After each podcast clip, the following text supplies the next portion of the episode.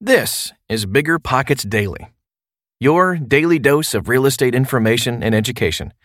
I'm your host, Tyler, and the article I'm about to share is one of more than 10,000 blog articles available on biggerpockets.com. But you can't read the blog when you're working out or driving to look at a property. Okay, almost time for the show. We'll get right into it after this quick break.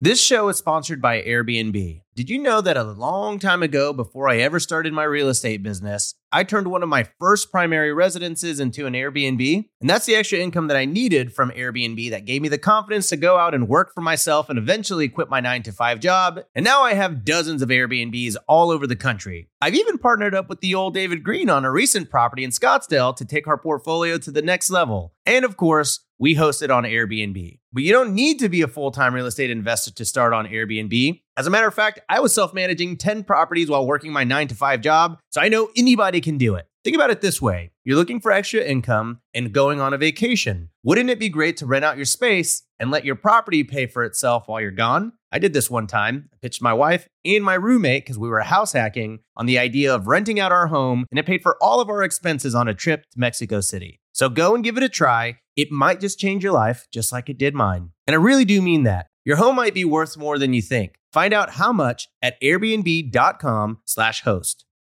You're trying to close on your next rental, so why is your insurance company dragging its feet? With long lead times and never ending paper forms, it's no wonder it takes forever to finally get a policy. Modern investors deserve better. They deserve steadily.com. At steadily.com, you'll get fast, affordable landlord insurance available online 24 7 in just a few clicks. You can even get next day coverage, which takes just minutes, by the way, to obtain. And you can do it all from your phone. Steadily was founded by landlords who created insurance products tailored to the unique needs of this industry. It's their sole focus, and that's why landlords nationwide consistently rate them 4.8 out of 5 stars. So whether you've got a single family, short term, or multifamily portfolio, steadily.com can secure the best coverage at the best price to protect your properties. Discover how Steadily can save you both time and money on your rental property insurance. Visit steadily.com for a commitment free quote tailored to your needs today.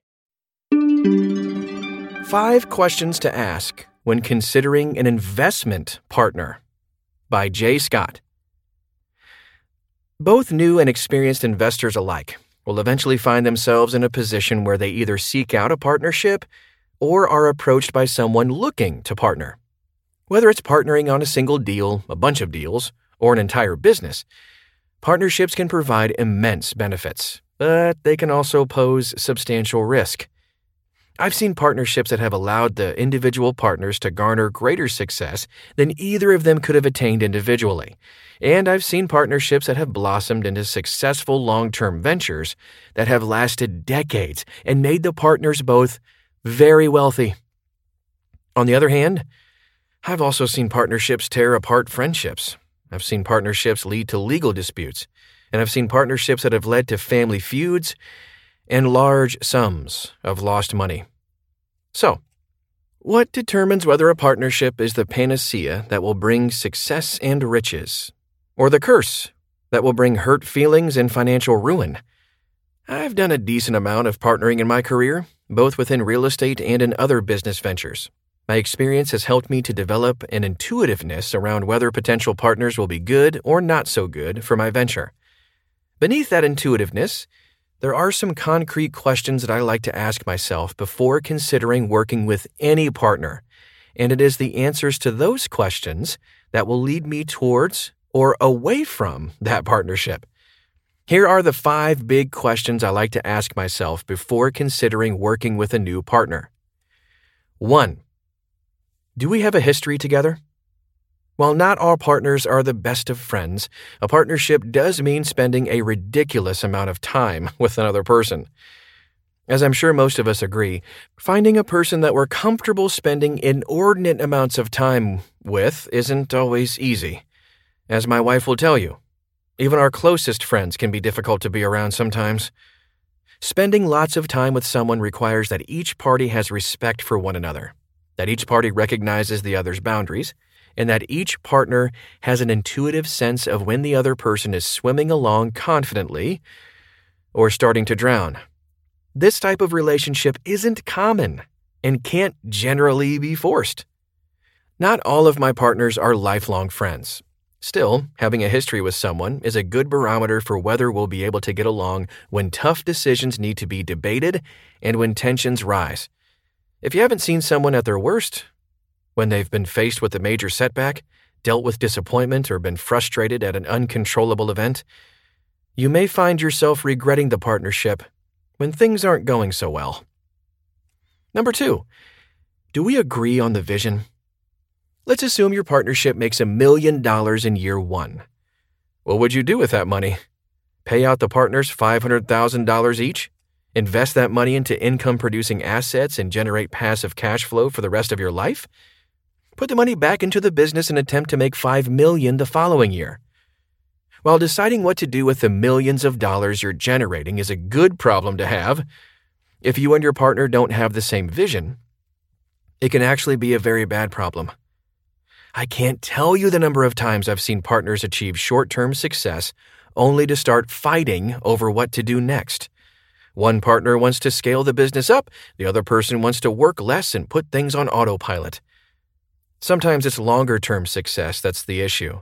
One partner wants to build a legacy to pass down to his kids, while the other partner wants to sell the company and cash out. Sometimes the disagreement is over how to handle a failing company. I've seen partners lose hundreds of thousands of dollars in a company and then argue whether to sink more money into the venture or shut it down. And sometimes the disagreement in vision is simply over whether to sell the most recent flip property for 250k or 255,000. Yes, I've seen partnerships struggle over trivial issues like this. If you want to create a successful partnership, the partners must share a common vision, not just for the first year or the first project, but for the second, fifth, and tenth as well. Without a common vision, the partnership will eventually fail. Before working on any venture together, here are some things you'll want to discuss. How long do we expect this partnership to last? What is the end goal for the partnership? How much money do we expect this to cost, and how much are we willing to contribute? How much time do we each want to and expect to work on a weekly basis? What should happen if Plan A gets derailed? Number three, who is in charge?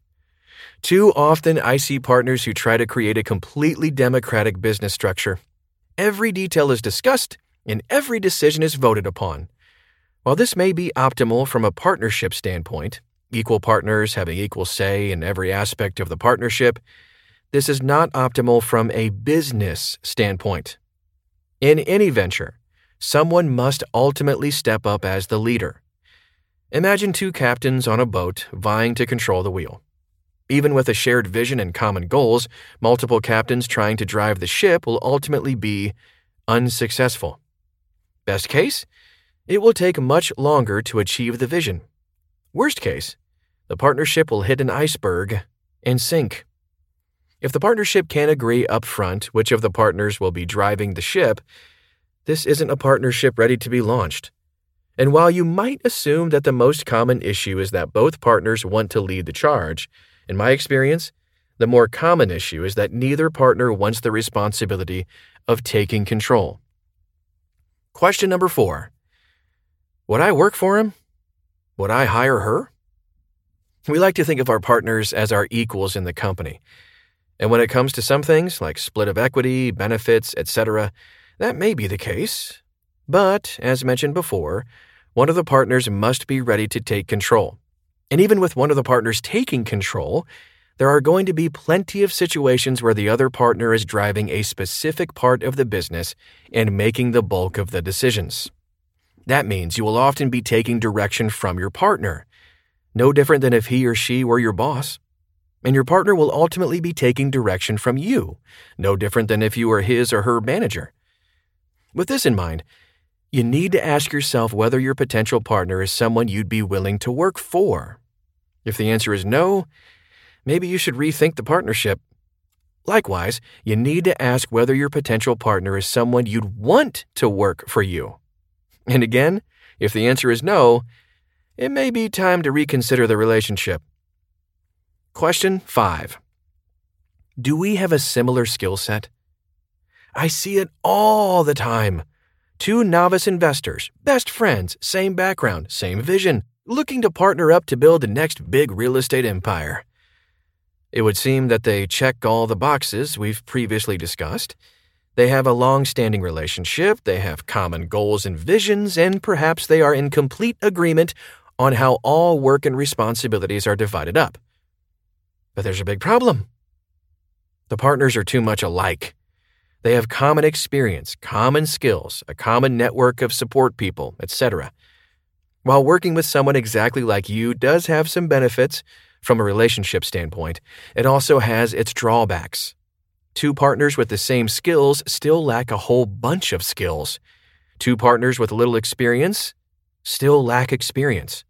And two partners with similar Rolodex are still lacking a whole lot of connections. The best partnerships are built between partners with complementary or different sets of skills, experience, and networks. Look at Steve Jobs and Steve Wozniak, the co founders of Apple. One was the master marketer, the other a quintessential engineer.